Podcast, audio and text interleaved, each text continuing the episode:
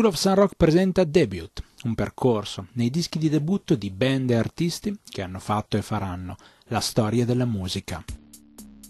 Amici di School of Sun Rock, benvenuti a un nuovo appuntamento con Debut. Siamo qua anche oggi per parlarvi di un disco che ha segnato l'inizio della storia discografica di un artista.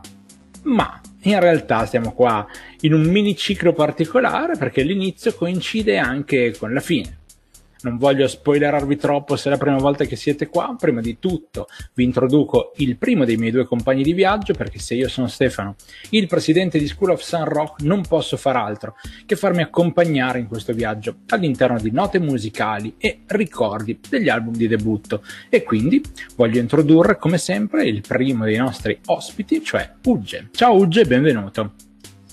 Ciao Stefano, ciao Paul, ciao agli amici ascoltatori e ascoltatrici del nostro podcast eh, che tratta, come ben saprete se ci seguite più o meno assiduamente, di debut.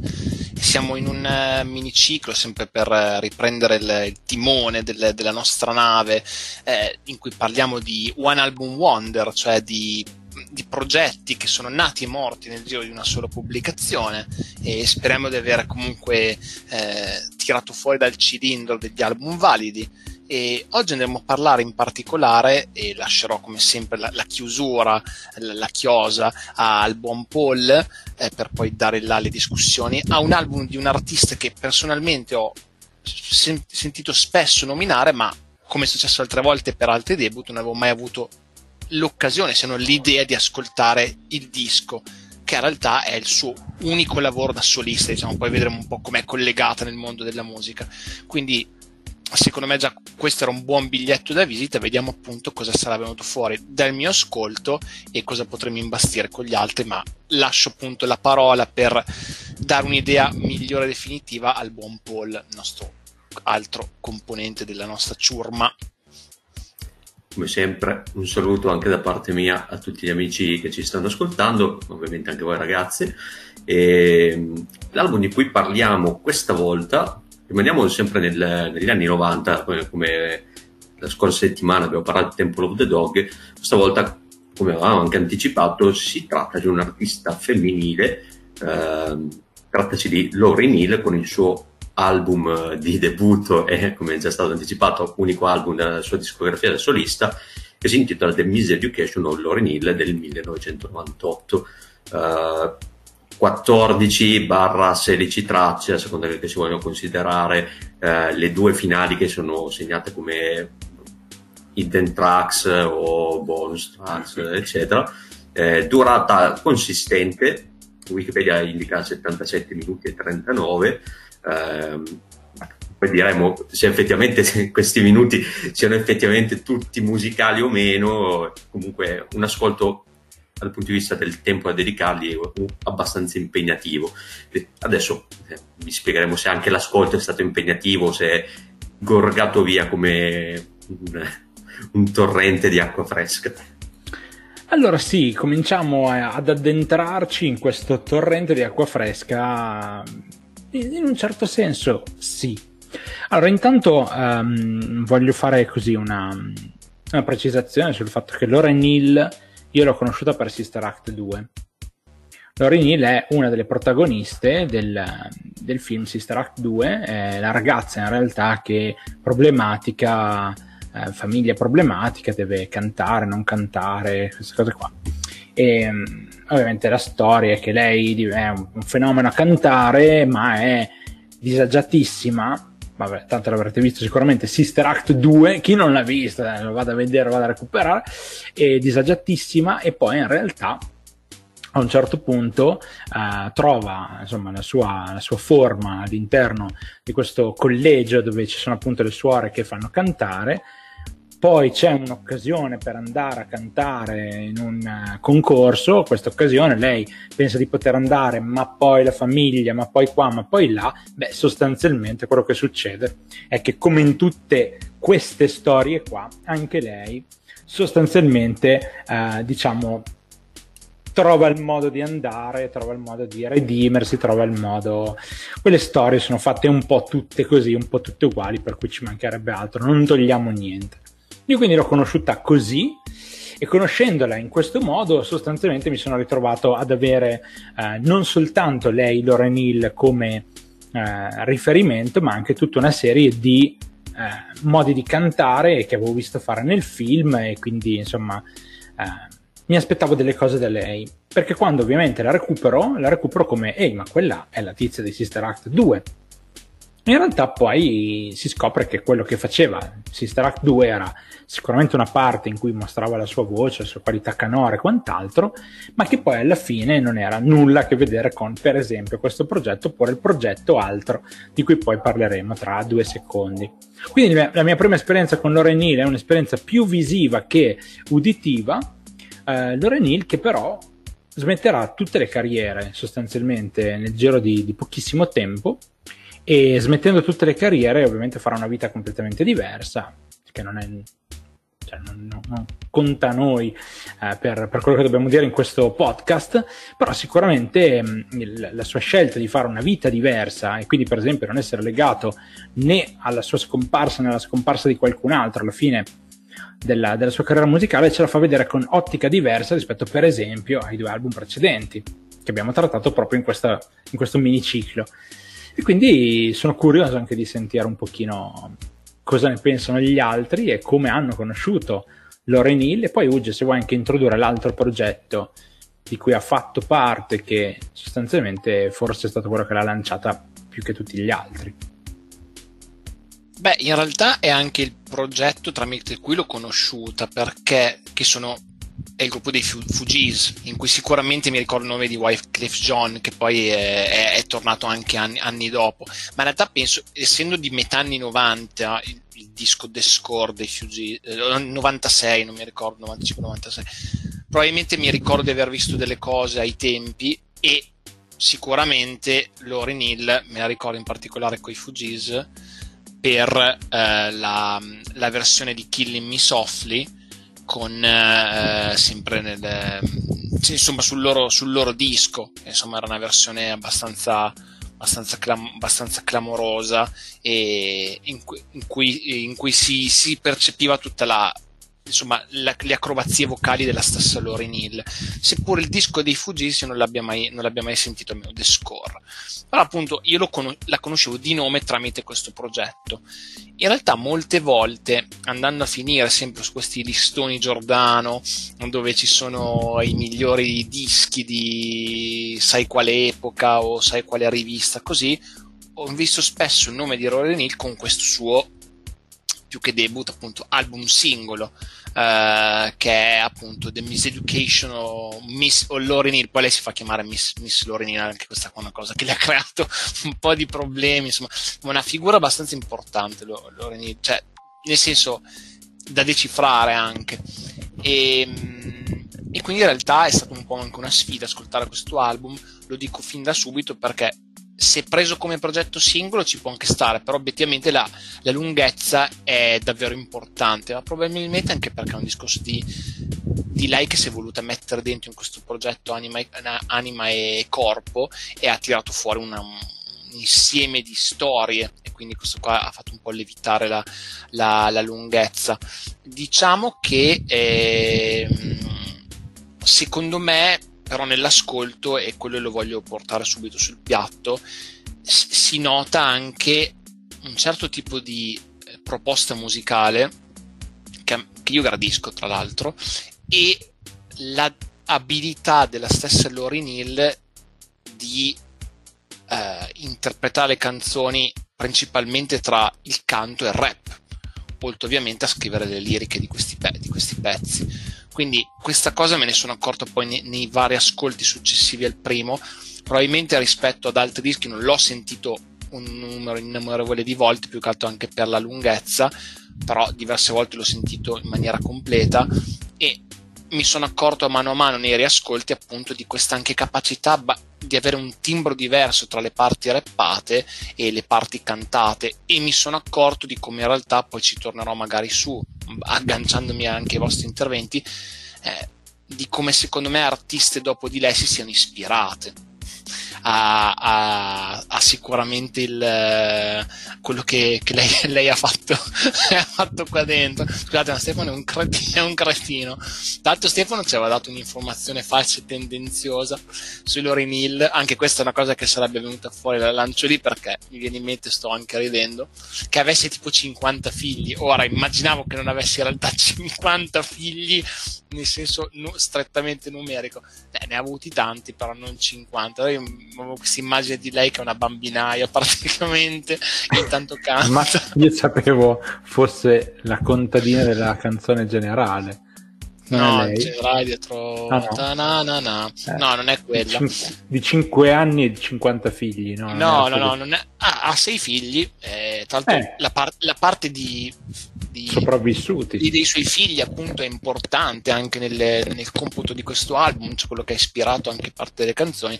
Quindi, impor- sicuramente, diciamo che la sua, la sua vita eh, la rottura con i Fugees, la sua vita, la parte sentimentale, i figli, come si vedeva nell'ambito del, del music business, appunto di, di una, questo tipo di carriera, anche l'approcciare i concerti, cose che faceva, è un po' tutto contenuto dentro a questo, a questo discone che secondo me ci può stare che sia stata anche un'opera unica. Cioè secondo me rende un po' il personaggio di Lauren Hill ancora più interessante in un certo senso. È quello che ti fa dire ah aspetta ma c'è dietro tutto questo?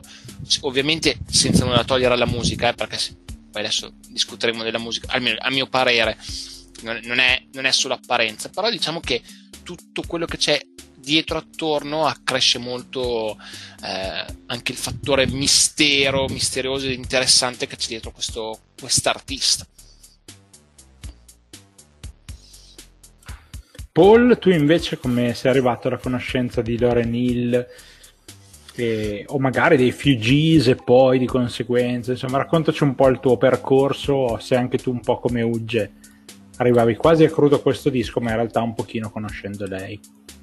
Allora, uh, Loren Hill beh, in realtà è un nome che mh, mm, avevo già sentito nominare e mm, per poi Fugees in realtà avevo sentito solamente il loro pezzo più famoso che è sul, sul The Score, in questo momento ovviamente non mi viene il titolo, ma Killing Me Softly with His Song, il pezzo esatto. di Roberta Fleck. È una cover, però quando esatto. si parla di esatto. cover che sono praticamente quasi più conosciute dell'originale, l'avete sentita probabilmente tu. Molto anni 90 come te, molto anni 90 come te. Come tanto io non so perché, tipo, quando penso a quel disco lì, non so, ho, mh, pensavo fosse un album precedente di parecchio precedente, non so, tipo magari inizio anni 90, invece tipo del 96, 97, sì. comunque di poco precedente rispetto a The Miseducation Lauren Hill. Eh, comunque appunto un nome che già conoscevo per sentito dire, uh, in realtà quest'album forse anni fa un ascolto gliel'avevo anche dato, ma è proprio un ricordo molto molto vago. Eh, quindi è stato, possiamo dire che è come se fosse stato un ascolto eh, quasi da zero, se non per eh, diciamo il singolo trainante del disco che è Do Wop, che se non ricordo male è l'unico eh, singolo dell'album che eh, ha raggiunto il numero uno nelle classifiche degli Stati Uniti. Tra l'altro raggiungere il numero uno proprio nel momento in cui è entrato in classifica e penso è stato uno dei pochi casi nella storia in cui effettivamente una canzone esordisce subito in cima, in cima alla classifica di vendita. Ehm, eh, sì, questa cosa che perché Stefano sta scrivendo cose in chat che, che, sono però irripetibili sul podcast, però questa cosa qui viene anche citata in Requiem for a Dream ad un certo punto. Va bene. E detto questo, um, una cosa a cui avevo pensato prima che iniziassimo a registrare è che se avessimo utilizzato il metodo diciamo, di impostare le puntate come abbiamo fatto con Debut quando eravamo ancora sulla radio, probabilmente mezz'ora spe- l'avrebbe spesa, anzi Ugge, solamente per parlare del personal, delle persone che hanno partecipato alla registrazione dell'album, perché mm, c'è davvero tra musicisti, eh, vabbè, voce principale è Lorenile, però c'è anche tutta una serie di coristi, voci secondarie, eh, guest che, che, compaiono solamente in alcuni pezzi, ma magari poi verranno citati nel corso della puntata. Eh, davvero saremmo stati qui probabilmente avete la puntata solo per nominare tutti quanti. Eh, però appunto mh, è stato interessante come, come, ascolto perché si discosta anche un po' da, eh, da quello che abbiamo ascoltato nei due album precedenti di questo miniciclo, eh, si discosta parecchio dal, dal rock in, in varie forme, perché comunque anche eh, tra Dark and the Dominos e Temple of the Dog stiamo parlando di due generi differenti. Eh, in questo caso, appunto, mh, beh, non so se vogliamo inquadrare per chi ci ascolta da casa e, e dice: Ma questo album qui, che genere è? Eh, io direi praticamente RB, soul, neo soul, eh, c'è anche scritto da qualche parte eh, hip hop per eh, gli interventi rap citati anche da Woods, eh, diciamo, la macro struttura in cui vogliamo inserire potrebbe essere questo. Eh, comunque in generale a me è piaciuto eh, proprio l'amalgama di generi che ci sono, o meglio di stili che, si, che ci sono all'interno dell'album, però appunto poi sui giudizi, mh, praticamente sull'album magari li lascio per dopo. Quindi questo è come sono arrivato all'ascolto.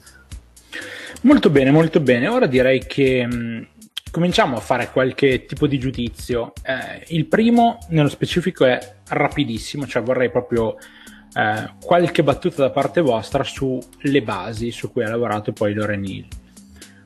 Mm, non abbiamo le competenze, mm, magari nemmeno io e Uge, che di solito abbiamo per gli strumenti, quelli diciamo suonati però io mi sento di dire senza grossissime difficoltà che la qualità rapportata al periodo è molto alta. Ho trovato veramente delle basi ben fatte, ben concepite e lo studio poi delle canzoni credo sia stato molto interessante. Ecco, in questa, questa fase ragazzi facciamo anche un po' un punto su quello che potrebbe essere eh, la struttura dell'album, perché appunto molte canzoni poi all'interno magari all'inizio, magari alla fine hanno anche delle parti che allungano il tutto, che sono magari dei dialoghi, sono magari dei suoni, sono magari eh, delle situazioni che sostanzialmente vanno a modificare un po' quella che è l'andatura, l'andamento, anzi forse meglio dire, di un album, quando invece queste cose non ci sono. C'è un album che fila liscio, suonato dall'inizio alla fine, oppure prodotto dall'inizio alla fine, in questo caso invece tanti intermezzi, tante situazioni ci sono dei momenti, mh, mm, per esempio anche in una delle canzoni che mi ha colpito di più, chissà, magari quella che mi ha colpito di più, comunque in generale una delle quelle che mi ha colpito di più, sono dei momenti in cui addirittura vengono sporcati dei suoni, vengono sporcati direttamente dei suoni per rendere il tutto ancora più particolare. Credo che la ricerca intorno a questo album e ai suoni sia fantastica.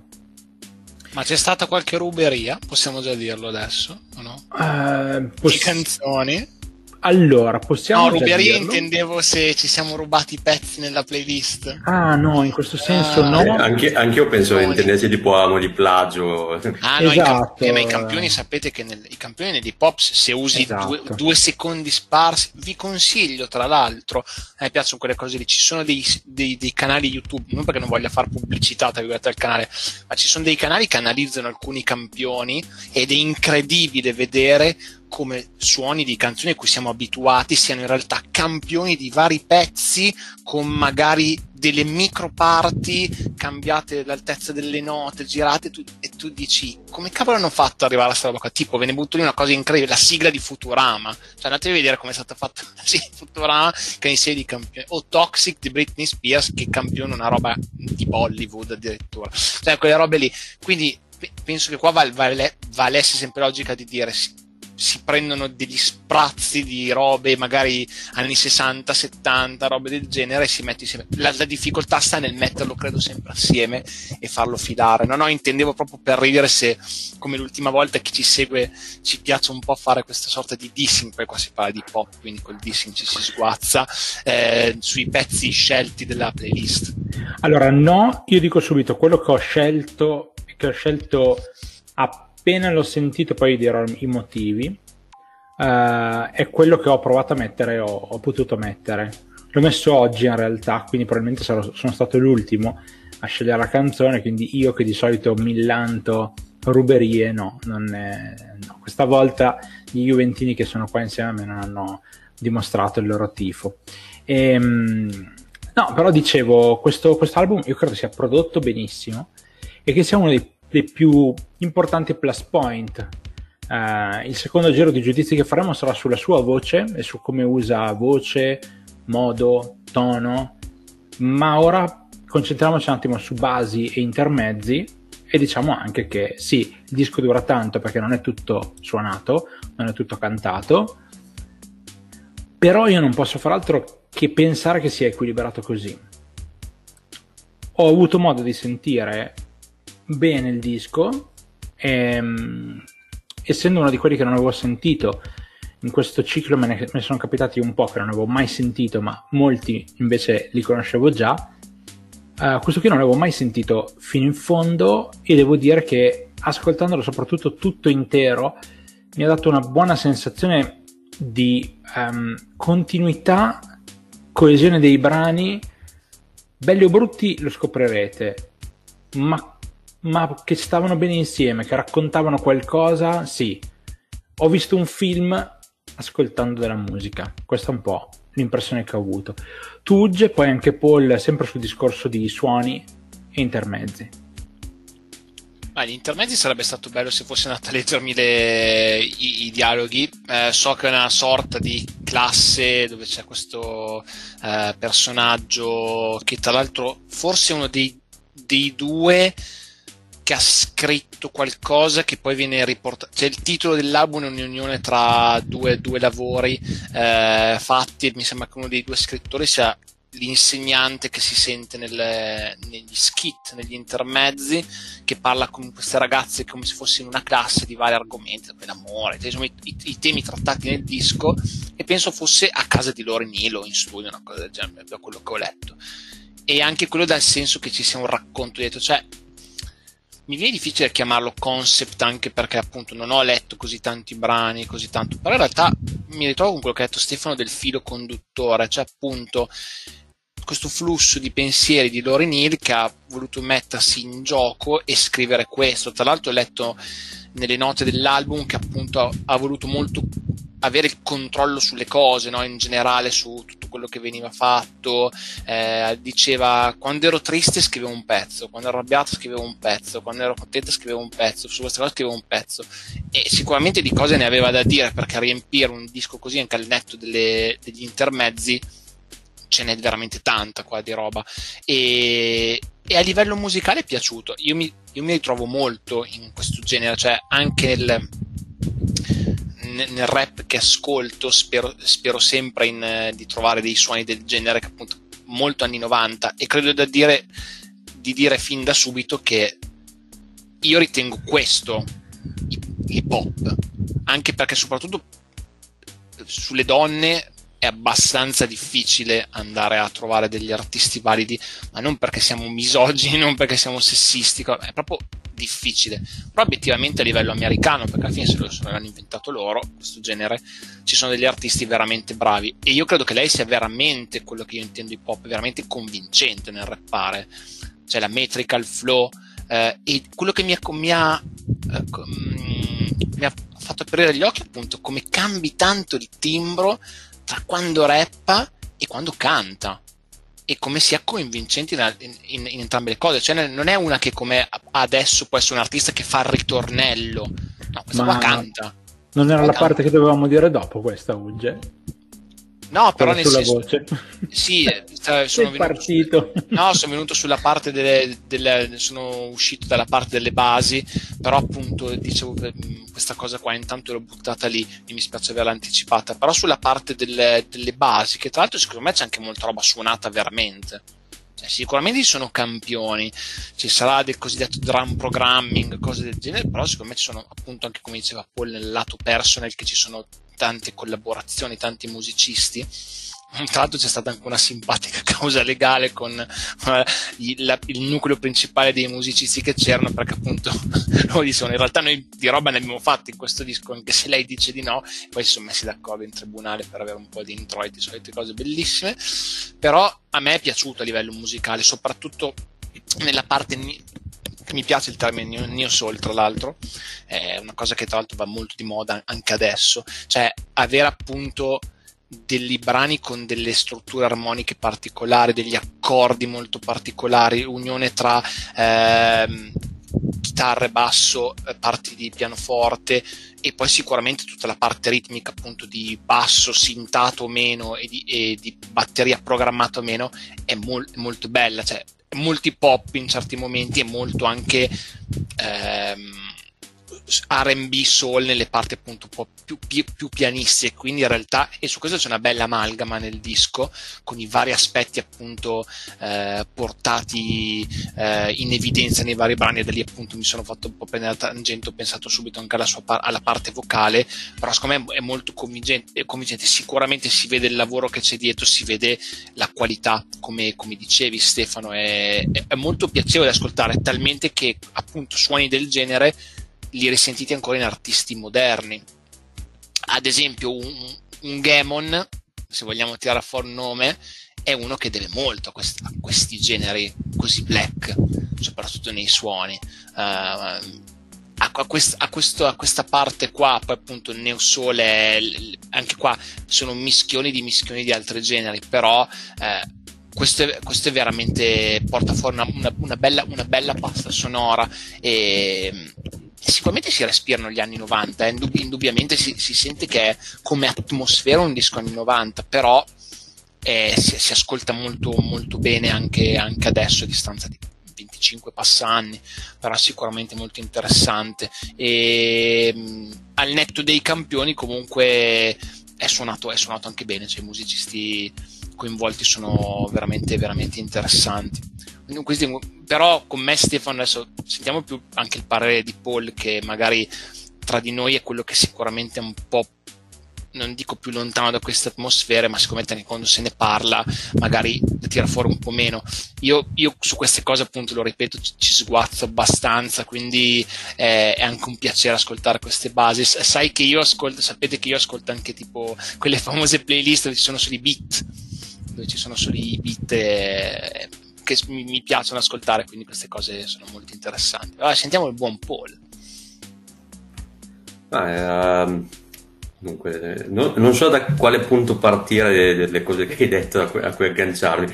Magari parto da una delle ultime, ovvero tipo del suono anni 90, che sicuramente si percepisce, ma eh, secondo me mh, si capisce anche molto bene di quanto Uh, ci sia del, dell'influenza, ma della conoscenza anche da parte di Lauryn Hill da cui è andata a pescare nella musica del passato, anni 70, 80, ehm, perché effettivamente la cosa che funziona, a mio avviso, è come eh, le varie cose mm, diciamo, eh, funzionano insieme, eh, perché c'è il pezzo più hip hop, c'è il pezzo eh, che ammicca al, al reggae, a Bob Marley, cosa che forse, non so se forse me lo sono perso io prima, eh, in quel periodo eh, Lorenille era sposata con uno dei, dei, vari figli di Bob Marley. E, mh, mm, influenze, penso a Stevie Wonder in alcuni brani, uh, eccetera. C'è t- tante cose, però la cosa bella è che funzion- funzionano bene insieme. Cioè, mh, mm, magari poi su questo, eh, sul giudizio generale, dirò un paio di parole sul giudizio generale sull'album. Eh, per quanto riguarda diciamo, i suoi, allora, le basi ehm, f- funzionano anche queste, eh, ci, ci, sono tanti bei suoni che mi sono piaciuti e anche, eh, già stato detto, anche la parte prettamente suonata, eh, cioè, si percepisce che c'è della capacità di quelli che ci hanno lavorato dietro.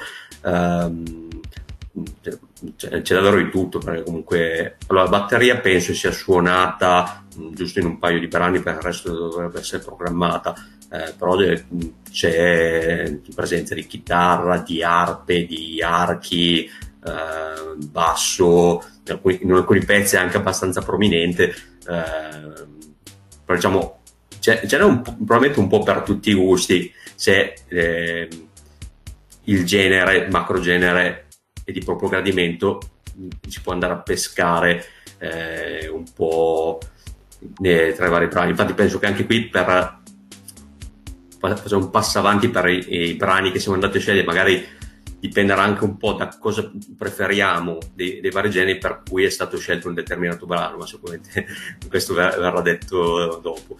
E, ehm, però diciamo che dal punto di vista proprio musicale ci sono state varie cose che mi sono piaciute, magari non tutto quanto, però penso che in, a prescindere proprio in qualsiasi brano c'è sempre qualche cosa che ti fa drizzare le antenne e dici ah però questa cosa qui bella ci sta bene qui me la, me la prenderei uh, discorso sugli intermezzi parlati che sono andato giusto adesso a leggerlo mentre Uge ne parlava perché non, non, mi ero informato più di tanto.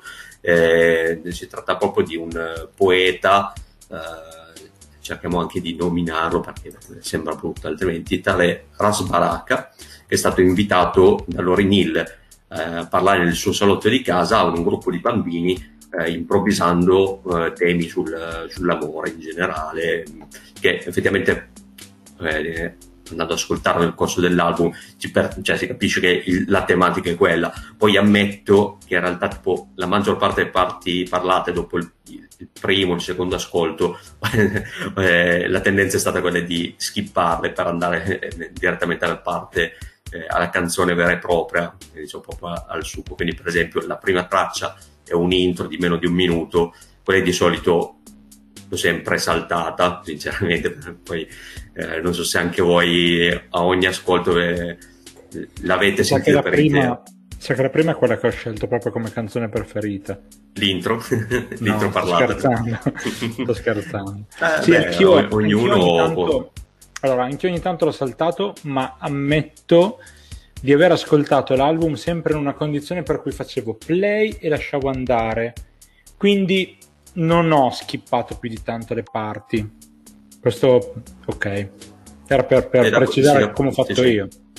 Sì, da questo punto di vista, eh, probabilmente un po' per questioni di tempo a disposizione, forse mi è spiaciuto non, aver, non essere riuscito a dedicare proprio almeno un ascolto um, con calma, cioè non so, tipo da, proprio da mettermi lì in totale tranquillità, magari eh, in camera con le cuffie ed ascoltarmelo senza nessun'altra distrazione, perché magari l'ho ascoltato eh, facendo una camminata eh, o mentre so, guardavo qualcos'altro sul, sul computer, sul cellulare, quindi probabilmente il mood, anche quello non è stato proprio la situazione migliore in assoluto, però comunque un po' di ascolti li ho dati. E comunque appunto per quanto riguarda il discorso base, strumenti, Ehm, giudizio positivo e sempre cioè, magari c'è non proprio nel complesso in ogni brano per tutta la propria durata però tante belle, belle cosine qua e là che di mio gradimento bene bene bene ora invece partiamo con l'altra diciamo l'altra fase eh, che è quella proprio del cantato che Uge già un pochino ha iniziato a sciorinare eh, va bene, va bene, non c'è problema, non ci, non ci incolperà nessuno di aver. Tra l'altro, io ho un, un, nickname, quando la gente non può vedere, ma ho un nickname che si riferisce un po' a, al disco. Assolutamente sì. Assolutamente West, sì. West. E ehm, niente, um, Loren Hill.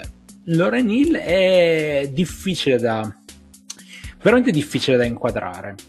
Canta bene, rappa bene, quando canta, canta in modo vario, quando rappa, rappa in modo vario, sa essere aggressiva, molto dolce.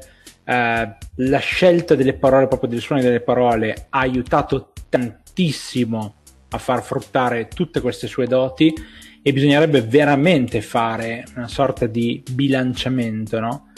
Quanto lei ha fatto fruttare questa roba, quanto questa roba ha aiutato a far fruttare lei perché davvero la commistione che c'è stata è tanta tanta roba.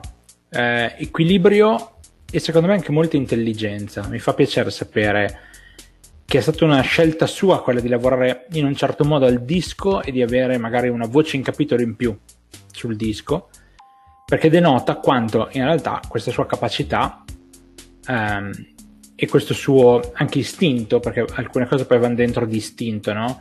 Eh, molte volte chi è molto bravo a fare una cosa non sa neanche per quale motivo ormai è bravo e, ehm, e magari molte volte va per istinto e quando la bravura diventa istinto vabbè, è, è fantastico.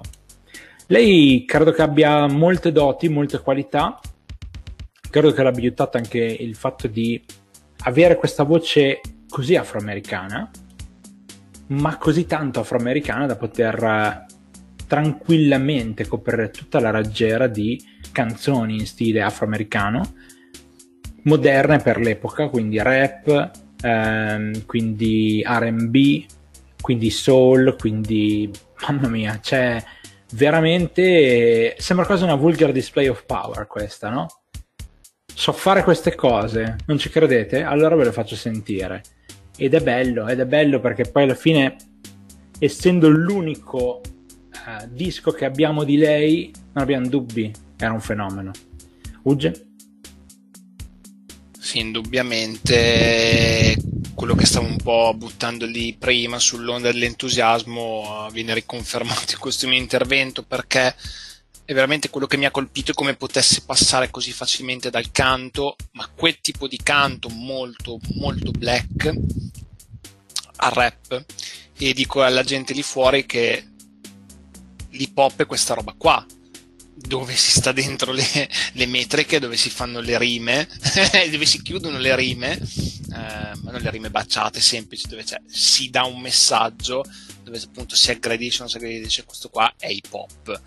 Che al, che al giorno d'oggi possa sembrare boh, antico, questo non lo so, però questo qua è hip hop. Ed è molto brava, perché obiettivamente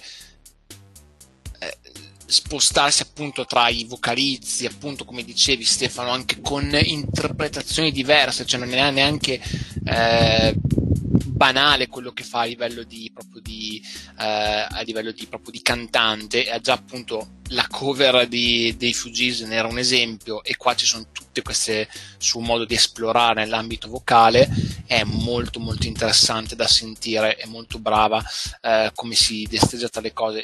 Quando dicevo che qualcuno si sia ispirato, ecco, io penso che Alicia Keys si possa essere ispirata a Lauryn Hill in parte a cantare, perché ho trovato delle, dei movimenti mm, di quel tipo che vabbè in sostanza facevano già anche prima di Hill stessa, però credo che lei sia stata ad esempio anche per eh, le artiste a venire, Tanto ora che siamo in un'epoca in cui si parla molto anche di femminismo, diritti appunto delle donne, lei era un'altra molto aperta già al tempo sulle, sulle sue opinioni e credo che questo disco sia stato anche ulteriormente riscoperto negli ultimi anni con tutti i discorsi che sono nuovamente venuti fuori, quindi un po' questo. Quindi un, un personaggio molto forte anche, anche questo, in questo ambito qua. E, non saprei scegliere tra l'altro il mio lato preferito di Lauryn Hill, ti potrei dire preferisco Lauryn Hill prettamente cantante, rapper, lire, eh, scrittrice, eh, in realtà è, è, è, proprio molto varia. E sappiamo bene, come dicevo prima, quanto non sia affatto facile, cioè appunto non è faccio il ritornello e poi rappo tanto così perché fa effetto, fa scena, c'è tutta una discussione dietro. Tra l'altro, in un paio di, prezzi, di pezzi, legandosi al discorso Bob Marley, Marley Family, la gigantesca Marley Family. Ho letto quanti nipoti ha Bob Marley, una quantità incredibile di figli, nipoti, non so, gente che c'entra con Bob Marley. Tra l'altro, parte del disco è stata registrata, penso, a Kingston, in Giamaica, e ci sono un paio di pezzi dove Lauryn Hill rappa, barra, canta, comunque si esprime con il dialetto principale di Kingston, mi sembra. Si sente in alcuni pezzi che c'è proprio questo forte accento. Sapete quando sentite cantare Sean Paul? È tipo quelle cose lì, però quale parole si capiscono. E invece Sean Paul no. Ma Sean Paul pare che non l'abbiano mai compreso neanche i suoi genitori neanche al primo vagito. cioè, ancora, ancora la gente si chiede cosa dica Sean Paul. Tra l'altro, ormai avrà 50 anni Sean Paul, penso. Eh, eh, quindi, parlando di, di Mi Giamaica. sapere quanti figli ha Sean Paul? Perché no. ovviamente no. No, pensavo quanti figli. Lorenina ha sei figli. Tutti avuti con uh, Marley? Non lo so. Eh, è stata sposata parecchi anni, diversi anni. Un figlio in particolare è al, al, primo figlio è dedicato uno dei pezzi che sono su questo disco, probabilmente ah. per, perché la, la gravidanza l'ha, l'ha, un po' condizionata. Pensate che ho letto che qualcuno, proprio perché lei era il periodo comunque di MTV, immagino in un certo modo, eh, qualcuno le aveva consigliato di abortire. Però... Perché, perché sarebbe andato, la gravidanza ovviamente avrebbe dato un colpo eh, negativo alla sua carriera di, musicali superstar. Lei in realtà, secondo me, la carriera musicale l'ha sempre vista in una maniera molto particolare, cioè uno di quei personaggi molto al limite. Lei invece ha detto: no, no, figlio è. C'è tutto, c'è tutto anche un discorso, credo, religioso poi dietro nella sua cosa. A parte che è veramente un'affermazione forte dire a una donna: no, scusa, abortisci perché devi diventare, non so, la più grande cantante nel, nel tuo. Cioè, come se uno dice se no non vieni più a lavoro, abortisci perché sennò il tuo posto al lavoro non lo fa nessuno. Cioè, è clamorosa già come questa cosa, però incastrata nel discorso suo appunto della popolarità che stava avendo, comunque veniva su- successi dei Fugees, eh, essere così tanto in vista è una cosa abbastanza grossa. E questo è stato uno degli argomenti che ha portato nel disco, assieme appunto alla relazione con il figlio di Bob Marley, a soprattutto alle, ai dissing, agli strascichi con i Fuji stessi, le sue riflessioni sulla spir- spiritualità, eh, sull'essere donna in generale, quindi per questo che comunque è visto anche come un lavoro molto importante, cioè in questi 70, 70, minuti di musica, erotti, quello che c'è, comunque c'è tanta roba dentro, cioè, quindi anche chi si vuole andare a ascoltare, eh, come andare a leggere quello che viene appunto cantato e rappato principalmente, si troverà probabilmente tante tante cose. Però sulle, sul discorso del Lauryn Hill performer nulla da dire, aggiungo solo una cosa, eh, prima di passare la parola nuovamente a Paul sicuramente, che di recente ho visto un video eh, dove un, un, un, insegnante chitarra, quindi qualcuno che fa lo stesso lavoro di Stefano, eh, faceva una reaction a un video di Lauryn Hill, ma, non, ma un video di Lauryn Hill abbastanza recente dove suonava con tra gli altri Questlove alla batteria dei, dei Roots. Un video dove, ti, dove, andava ad analizzare più che altro come anche i grandi nella musica hanno problemi sul, sul, palco, cioè problemi dove magari non si sentono o gente che non suona insieme e lei è, un, è, una, è una, macchina da guerra, cioè nel senso è impegnatissima con quello che fa, cerca di stare a tempo da direzioni, cioè si vede proprio, se anche provate a guardare i video, proprio il personaggio è molto molto particolare una, una donna veramente di, un certo, una certa caratura. È un personaggio veramente clamoroso e anche lì a livello vocale comunque da, da ancora secondo me eh, delle, grandi, delle grandi prestazioni. E anche lei ispirandosi comunque agli artisti della tradizione black sta riuscendo a prendere veramente tante cose mettendoci del suo è anche piacevole secondo me il timbro da ascoltare eh, quando canta. E quindi, quindi tutto questo insieme qua. Paul, tu cosa ne pensi della, della parte più di performance della, di Miss Lauryn Hill? Beh, sicuramente è una bella voce, cioè, come hai appena detto, è una voce piacevole, poi ovviamente va a gusti, magari c'è qualcuno a cui fa schifo. Ehm, la cosa che mi è piaciuta di più, eh, cosa che mi è piaciuta di più, diciamo, mh, all'interno del disco è appunto come eh, varia molto, come eh, passi dal, dal rap al, al cantato ehm, e anche all'interno di questi due macro gruppi ci siano molte differenze, perché appunto ci, magari c'è la parte rappata più rabbiosa, quella do, più veloce, eh, quella più lenta, eh, la parte cantata eh, che ammicca un po' più magari a, so, mm, alle voci classiche della musica black. Ehm, adesso eh, magari non, non può parlare Eta Frank, adesso Eta James magari. Eh, per esempio c'è anche, eh, anche sull'album penso che ci sia solamente una cover che, che Take My Eyes Overview eh, che io conoscevo per, l, eh, per, la versione di Gloria Gaynor, qui invece è più, eh, più sinuosa e comunque cantato lì e secondo me quello diciamo c'è anche una parte vocale prettamente più pop che secondo me è anche parte di quello che ha permesso al disco di diventare anche il successo commerciale che è stato al tempo. Eh, proprio il fatto che ci fosse così tanta varietà anche dal, dal punto di vista vocale, eh, secondo me è il più grosso punto di forza all'interno dell'album, perché come abbiamo detto per, eh, per quanto riguarda l'aspetto musicale, anche la parte vocale permette, almeno questo è un po' il, il, l'idea che mi sono fatto in retrospettiva senza conoscere poi effettivamente il, magari la storia de, dell'uscita, del successo commerciale, eccetera. Mi sono fatto che il, l'avere a disposizione all'interno dello stesso album così tanta varietà permetteva poi a vari tipi di ascoltatori di poterne apprezzare più aspetti e magari apprezzando alcuni in particolare di eh, gustarsi anche adesso che magari poteva variare un po' dal proprio gusto personale specifico, che per quanto mi riguarda è anche quel, la situazione in cui mi sono ritrovato anche io. Cioè magari c'è l'aspetto che mi piace di più, però il fatto di avere nello stesso disco tante cose diverse mi fa dire, mm, però anche questo ci sta bene, me lo ascolto volentieri.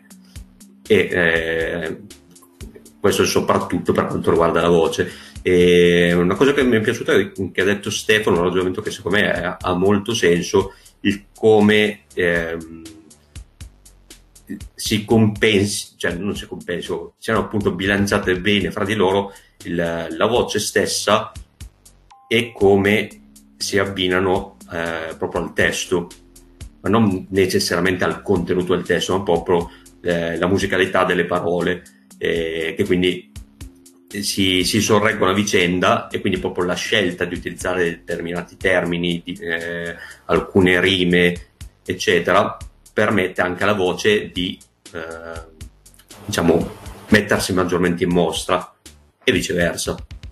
Avere questa voce, ovvio che se andavo io a cantare questi testi, quest'album qui l'avrebbero preso e lanciato fuori dalla finestra a velocità della luce.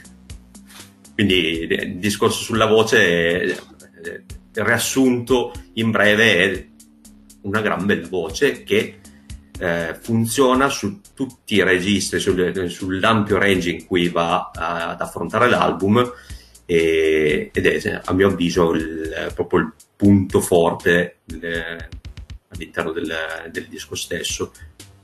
Al di là che appunto la, la, il controllo totale che ha avuto Loren Hill che si percepisce proprio anche senza andarsi a leggere eh, note sull'album, si percepisce quanto questo sia un lavoro molto molto personale e quindi eh, e, tra l'altro fa piacere che perché spesso quando si parla di lavori personali nella musica ma anche in altri ambiti artistici come, come può essere il cinema il, ehm, eh, l'arte, vis- l'arte visiva eccetera e come magari tipo un lavoro molto personale poi magari mh, va a scontrarsi contro il, il, gradimento del pubblico e spesso si ritrova a essere magari il, il lavoro preferito del, dell'artista stesso, che però viene considerato eh, un'opera minore da parte del pubblico. Invece in questo caso è, è stata un, un'opera molto personale che ha avuto un successo clamoroso anche. Sì, diciamo che forse ha aiutato il fatto che fosse l'unica. Non puoi dire, sai, questa è meno di quell'altra, c'è solo questa. No, però, quindi... però comunque se pensi che eh, appunto Lauren Hill, che viene dal successo che già c'era stato con i Fugees, comunque adesso magari non ho proprio la percezione del periodo, perché comunque quando è uscito quest'album io avevo dieci anni, e, non so quanto potesse essere l'attesa per l'uscita di quest'album e quanto poi eh, l'attesa abbia combaciato con quello che è stato poi effettivamente il successo sia di vendite che di critica, anche perché comunque eh, mi pare che con questo disco ha avuto tipo 5 Grammy tra canzoni varie, canzoni singole, album stesso, performance vocali, eccetera, eccetera, quindi più altri premi vari, però diciamo Grammy perché sono quelli che notoriamente anche al, al pubblico mh, più generalista è quello che dice ah, il Grammy, il premio per la musica sì, ha preso il, tra l'altro ha preso quattro premi, mi pare proprio relativi più alla sezione RB, diciamo, quello mm-hmm. poi hanno incastronato l'album, però ha preso anche album dell'anno, cioè tra i pesi massimi del Grammy, per quanto valgano i Grammy, per quanto valgano gli Oscar, per quanto valgano le classifiche, per quanto valgano sempre tutto. Però secondo me, adesso anch'io come te Paul non conosco bene tutta la storia, ma credo che sull'onda della rottura con i Fugees fo- ci fosse comunque l'attesa di questo, di questo lavoro, cioè fosse un, un eh, mi dà l'idea che fosse comunque un artista lì lì attesa, lì lì attesa il varco. Diciamo che tutto quello che è stato detto poi sul disco che stiamo dicendo anche noi adesso ti fa dire ah, ok un motivo probabilmente c'era cioè che si capisce anche perché l'abbiamo tirato probabilmente in ballo nel nostro miniciclo. Ma io volevo fare una domanda stravelocissima, che poi magari lui mi dà una risposta lunghissima, Stefano, visto che eh, fuori onda, quando avevamo parlato brevemente di quest'album, eh, avevi detto, ah, quest'album qui tipo andava moltissimo al tempo. Eh, non so se eri, eh, il tuo discorso è riferito anche all'Italia o se fosse un discorso generale. Sì, sì, sì, all'Italia era riferito perché io comunque mi avvicinavo al, al mondo dei dischi quindi stavo molto nel negozio. E... Inoltre ho vissuto il backlash di questo album, cioè era uno dei dischi che mi portavano di più tra gli usati che capitavano a figli di chi era, cioè, di chi aveva acquistato dischi appunto negli anni in cui era uscito questo album. Quindi in realtà magari il genitore che si voleva liberare di un certo numero di album e li dava al figlio e diceva boh se, se, se ci fai su qualcosa bene altrimenti niente, era uno di quelli più presenti nelle varie... Eh, diciamo quello e ce n'è un altro che adesso non mi sta venendo in mente il nome eh, de- del gruppo ma il singolo era Bohemian Like You e uh, The New Warhols Ok, ok, Dandy Warhols. Quei due lì erano due dischi che almeno qua in zona da noi avevano venduto tanto perché appunto i figli di chi aveva comprato quei dischi li portava sempre nelle pile. Infatti c'è stato un momento in cui quello di Dandy Warhols non li prendevamo più. Guarda, questo ne abbiamo talmente tanti che non, non vale la pena prenderlo e quindi tienitelo e... In quegli anni lì pensavo ti portasse un so disco dei Cardigan. Non so. No, no, no, assolutamente. Sì, 98, eh, vedi quegli anni lì, fine, fine no, no, no. Quello, quello, veramente più blasonato era quello lì e, e The Verve, il, il disco con Bitter ah, Sweet Urban Symphony. Hymns? Urban Hymns. Sì, sì, sì. Quelli lì erano quelli proprio più... di cui si liberavano di più i figli di chi li aveva comprati all'epoca, quindi... Vabbè. Ma quindi, for- quindi forse non un apprezzamento multigenerazionale per l'album, almeno... No, perché, no perché eh, all'epoca soprattutto in cui io vendevo i dischi usati si era passati a un hip hop molto più, ehm, diciamo, chiuso, eh, dove era bello sentire eventualmente i featuring, era interessante sentire i featuring, però tu non ascoltavi un disco che contenesse tutta questa raggiera di cose possibili quindi tu volevi un disco hip hop, non ci doveva essere il pezzo RB cantato, il pezzo con la chitarra, prendevi un Eminem perché Eminem ti suonava 10 singoli, non prendevi Eminem perché aveva un percorso musicale all'interno. Um, quindi i figli di chi apprezzava un certo genere di prodotto probabilmente non, non apprezzavano altro. Ora però ragazzi Devo chiedervi velocità estrema per tutto da qui alla fine perché stiamo veramente raggiungendo già l'ora e, ed è troppo. Quindi chiedo veramente super velocità. Mi spiace perché comunque eh, questo disco comunque vuole un po' di tempo speso anche per parlarne, però facciamo una cosa abbastanza regolare. La canzone che ho scelto io, la canzone che ho scelto io è To Zion, che tra parentesi riporta proprio Carlos Santana non so quanto sia campionato, quanto Carlo Santana invece sia passato lì, non ho guardato il personal, quindi non ho idea della presenza in studio di Carlo Santana. Però so due cose.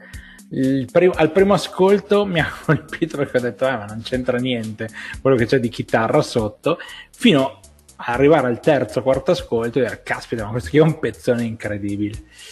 La cosa però che mi ha colpito di più nel pezzo dove c'è anche la presenza di Carlos Santana è ovviamente la melodia che io ho trovato davvero bella. Uh, qui però c'è un po' il sunto a questo punto, no? To Zion, quindi c'è dentro sia la parte di uh, Bob Marley, sia la parte del, della vita intrinseca sua di lei e, e poi insomma, tu, tu, è diciamo il riassunto della sua vita e del suo disco. Però bello, un pezzo che davvero eh, mi, ha, mi, ha, dato un sacco di emozioni positive e quindi, quindi positivo e apprezzato. Ugge su questo pezzo e poi anche sulla scelta che hai fatto tu invece. Sì, To Zion è appunto il pezzo dedicato al figlio Zion, che lei appunto non sapeva come chiamare, ha detto lo chiamo Zion, è la prima roba che mi viene in mente, lo chiamo Zion.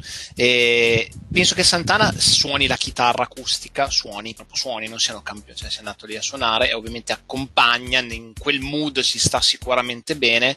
Sì, le melodie sono molto interessanti, come in realtà su gran parte del disco, è un pezzo sicuramente molto sentito per lei, appunto per la, la dedica al figlio, e in cui si è riversata tutta. Ed è uno dei pezzi, tra l'altro, del primo blocco di canzoni che secondo me sono quelle che globalmente re- rendono tanto, eh, tanto di più. Sicuramente si trovano i pezzi più esposti più memorabili credo all'inizio, oltre a delle cose che sicuramente nella seconda parte sono interessanti, però ci sono diversi pezzi piazzati all'inizio che poi sono i singoli, cose del genere che sono molto interessanti. A, a tal proposito, anche se mi è dispiaciuto non prendere, non, non prendere, prendere un pezzo che non contenesse rapping, però in realtà c'erano tante strofe, tante, tante parti dove lei mi è piaciuta e avrei avuto difficoltà. Sono andato a prendere un pezzo che è comunque tra i più, tra i più famosi, ho visto ed è citato, e, che è X Factor, perché mi piace molto per la parte della melodia vocale. Credo che sia veramente bella. È un pezzo, una canzone di breakup song, quindi ovviamente potuto che sceglierla. Credo sia dedicata direttamente a Wycliffe John dei, dei Fugees. Però, appunto, pur non contenendo la parte di rapping che tanto abbiamo decantato o decantato, mi piaceva troppo la parte, la parte vocale, soprattutto tra ovviamente tappeto sonoro su cui si appoggia Lorenini in maniera molto, molto chill. Ecco. È un disco che per, per, per molti, molti, brani potrebbe essere molto chillone, molto, molto lounge anche. Fa comunque bene ripensare agli anni 90 in questi periodi. Ehm, se dobbiamo agganciarci a qualcosa, prendete gli anni 90, gli anni 2000, quello che volete. E, ehm, poi qua siamo alla fine degli anni 90, quindi va bene, ci veniamo incontro, però è proprio, mi è piaciuto proprio a livello delle, della melodia e quindi l'ho scelto appunto visto che ta- era disponibile non l'ho, non l'ho rubato a nessuno quindi sono contento di averlo scelto Paul?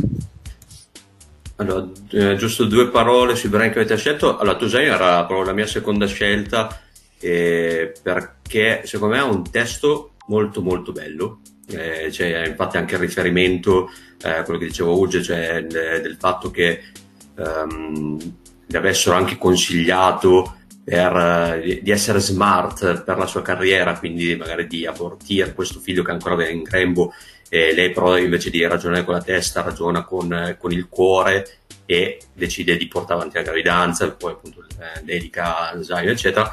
Eh, molto bello, eh, poi c'è, beh, c'è, anche riferimenti a Gesù, eccetera, nonostante questo qui potrebbe essere un, che, un, pezzo che potrebbe prendere qualche associazione pro-life e, e, e, spacciarlo come la verità assoluta, nonostante questo è un pezzo molto bello, motivo, l'unico motivo per cui non l'ho scelto è che c'è tutta la parte finale, questa ripetizione, eccetera, con lei che dice Joy... Eh, eh, you are, tipo you are, my, eh, you are the joy, eccetera, eh, è un appesantisce un pochettino la cosa finale.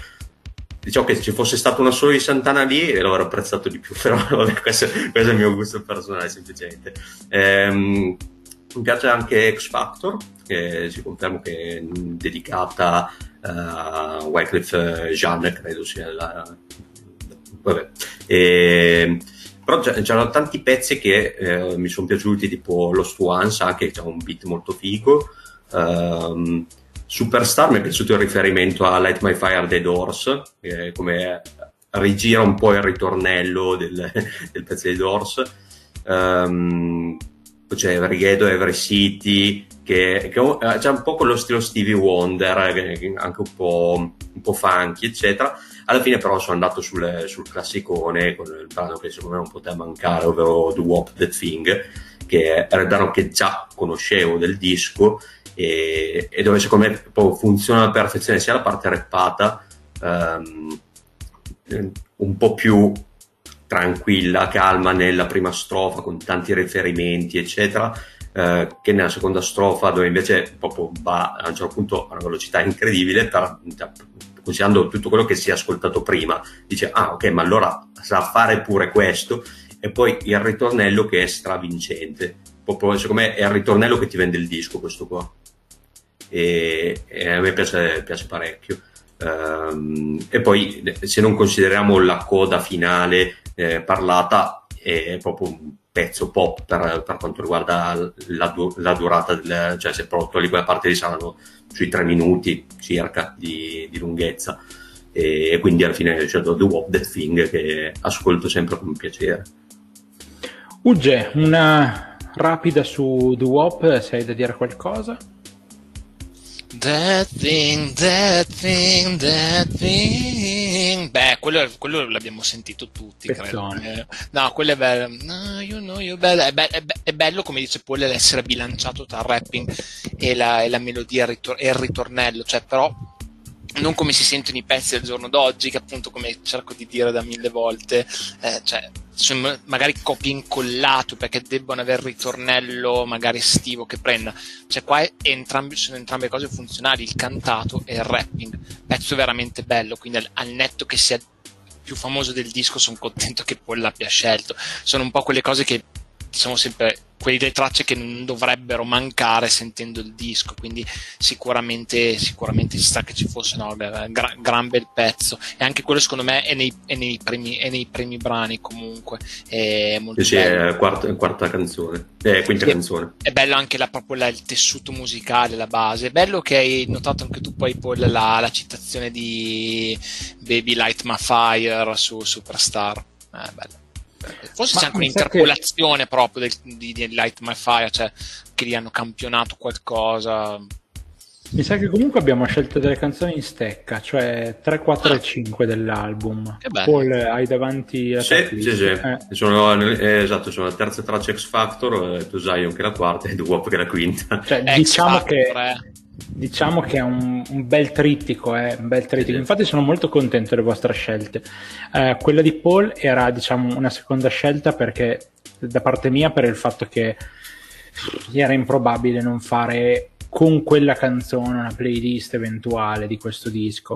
Tra l'altro una cosa che mi colpisce sempre di Duop è che il ritornello arriva molto tardi ed è una delle parti fighissime perché poi alla fine tutti se lo ricordano, tutti ma quando vai a sentire la canzone ci mette un casino ad arrivare ed è, è una genialata. È una genialata. Che, che, poi il ritornello che in realtà si sente tipo due, due, volte. volte. Sì. Cioè, beh, la, la, seconda volta mh, ripetuta doppia. Però, però, però vincentissimo. Cioè, diciamo, diciamo, che non te la spara subito in faccia dicendo ah questo qui è, è, il, è il, singolone, ti è. invece te lo, te lo, fa sudare il, il ritornello.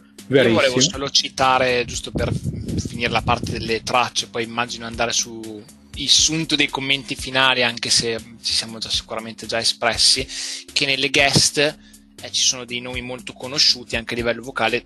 Mary J. Blige su un pezzo in cui duetta molto molto bene con la nostra Lauren Hill e poi Funziona, funziona, funzionano molto bene insieme in quel pezzo un artista che ho sempre sentito nominare ne ho parlato a Paul l'altra sera anche Gammon che, di cui parlavo prima è grande amante, l'ho sempre sentito nomita- nominare anche perché è sempre designato come il nuovo Marvin Gaye, così che è D'Angelo, che tra l'altro secondo me ha un, un, un moniker fighissimo, è D'Angelo, è veramente bello, che, che, di cui mi dovrò sentire qualcosa perché eh, ho visto che i dischi sono stranominati anche qua come in quell'ambito neo soul così e mi immagino già che, che roba ci sia anche lui duetta su un pezzo con Loren Hill mezzo a questa atmosfera appunto di quel, quel tipo di vocalità che sicuramente gli americani sanno fare meglio, fanno fare meglio degli altri e soprattutto le, eh, le persone le persone che trattano la musica black in un certo modo. Penso che sia veramente una, una questione proprio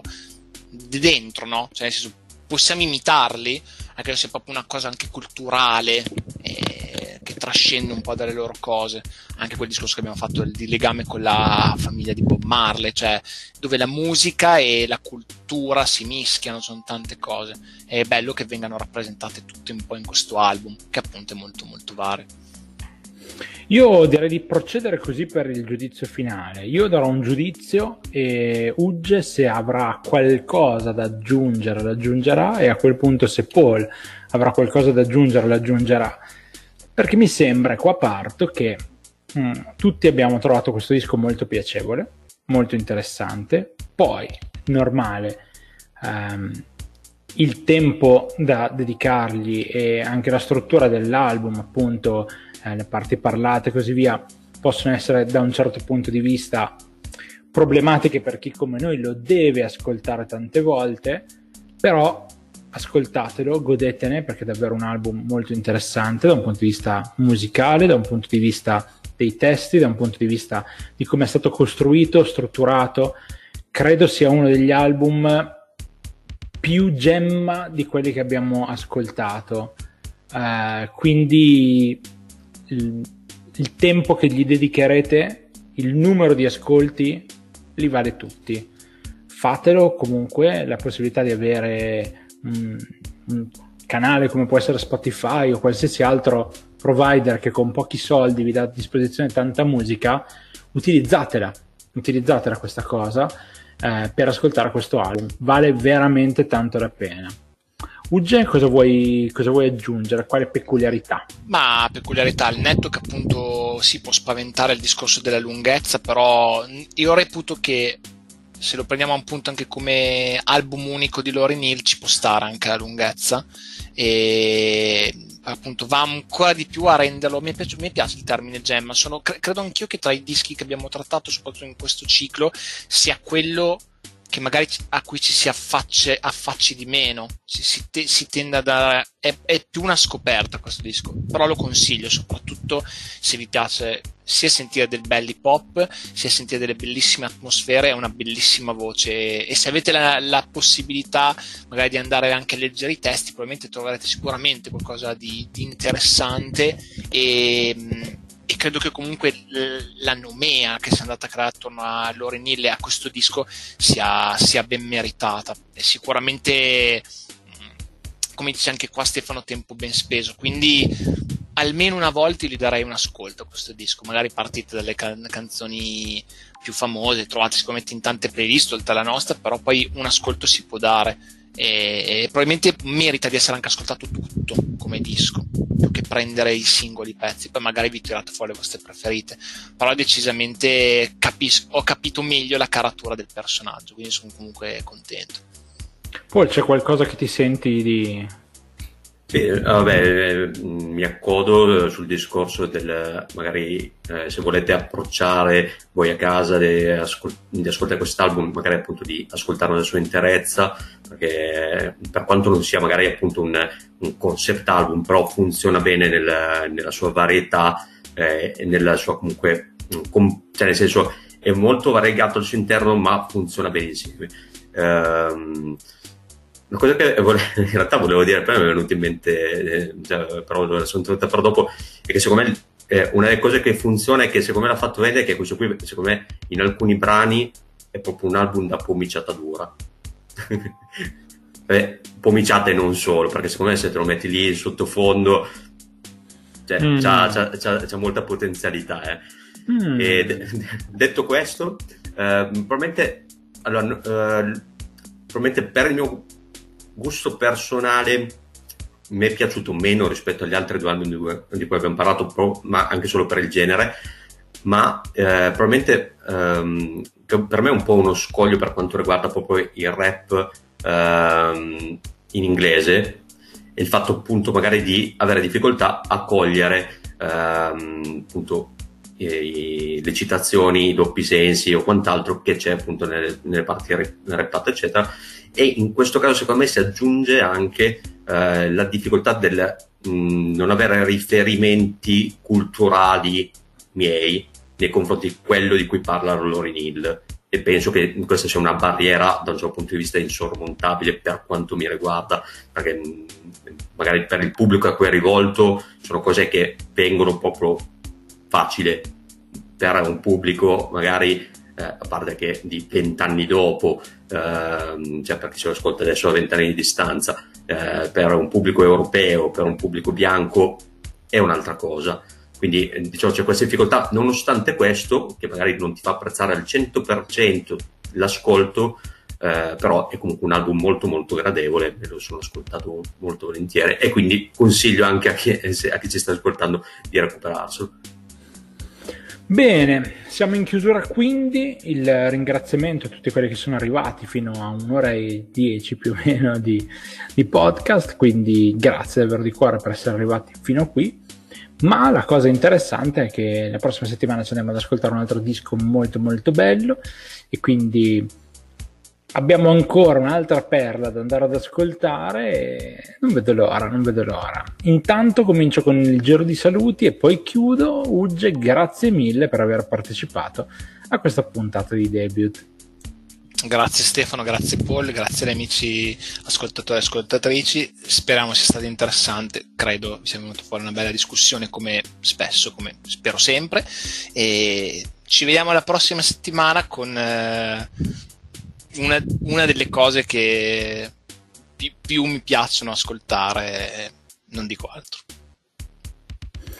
Molto bene, Paul, grazie mille per aver partecipato. Prendi anche la palla al balzo per raccontarci che cosa ascolteremo nella settimana entrante. Come sempre un ringraziamento anche a voi per la bella chiacchierata un ringraziamento ai nostri ascoltatori che hanno avuto la pazienza di ascoltarci fino a qui, però obiettivamente secondo me per parlare di quest'album potremmo andare avanti bellamente ancora per un'ora, ce ne sarebbe ancora tanto da dire, peccato che i tempi siano quelli che, che sono, ma eh, detto questo, appunto, prossima settimana che sarà l'ultimo disco di questa stagione di cui parleremo, e poi come al solito ci sarà la puntata in cui tireremo le fila, eh, ma ne parleremo la prossima settimana l'album della prossima settimana rimaniamo negli anni 90, 1994, e l'artista è Jeff Buckley e l'album, che come ormai avrete capito è il suo unico album, è Grace. Detto questo, un saluto. Molto bene, quindi sapete che cosa Vado ascoltare? subito a mettere il pezzo. sapete, sapete che cosa ascoltare? Arrivate già mangiati lunedì prossimo per un nuovo appuntamento con Debit, mi raccomando. Fatti bravi. Comportatevi bene, ascoltate buona musica e seguite School of Sun Rock nelle tante cose che facciamo. Grazie di cuore a Paul, grazie di cuore a Ugge, grazie di cuore a tutti voi. Ci risentiamo come sempre, alla prossima!